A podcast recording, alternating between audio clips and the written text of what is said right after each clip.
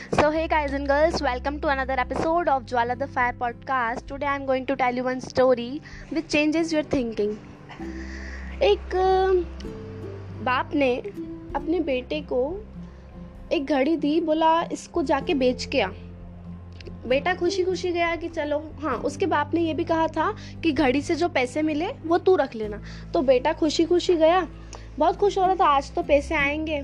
जैसे उसने एक दो घड़ी की शॉप्स पे घड़ी दिखाई कि भैया मुझे ये बेचना है तो घड़ी वाले ने बोला हाँ पाँच रुपये दे दो, बिक जाएगी। ओ, पाँच रुपये मिलेंगे इसके। फिर वो निराश होकर आ जाता है कि पाँच रुपये तो ऐसे ही उड़ा देता हूँ।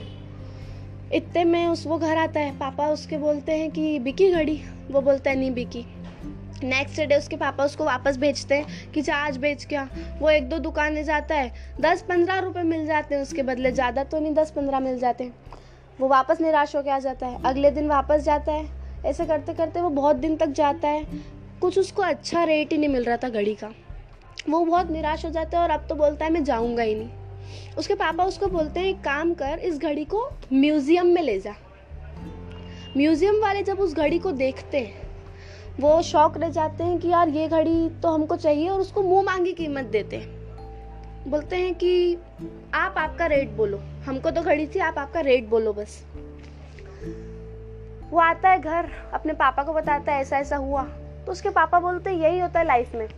जिस चीज़ की जहाँ नीड होती है, वहीं पैसे मिलते हैं। पुरानी घड़ी की वैल्यू सिर्फ़ म्यूज़ियम वालों को पता है। तो सिंपल शॉप्स पे कोई क्यों लेगा? तो अपन को भी जब कभी ऐसा लगने लगता है कि हमारी वैल्यू नहीं है क्या? आपकी वैल्यू वहाँ होगी जहाँ ज़रूरत होगी। तो अपने आप को डिमोटिवेट करने के बजाय और मोटिवेट करो। और सिर्फ़ एक चीज़ सोचो कि मैं लोगों को कैसे वैल्यू दे सकता हूँ? जैसे उस घड़ी की वैल्यू म्यूज़ियम में थी, वैसे हमारी भी कहीं ना कहीं है।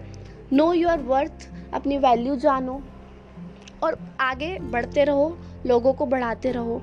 Thank you for listening and giving your precious time bye bye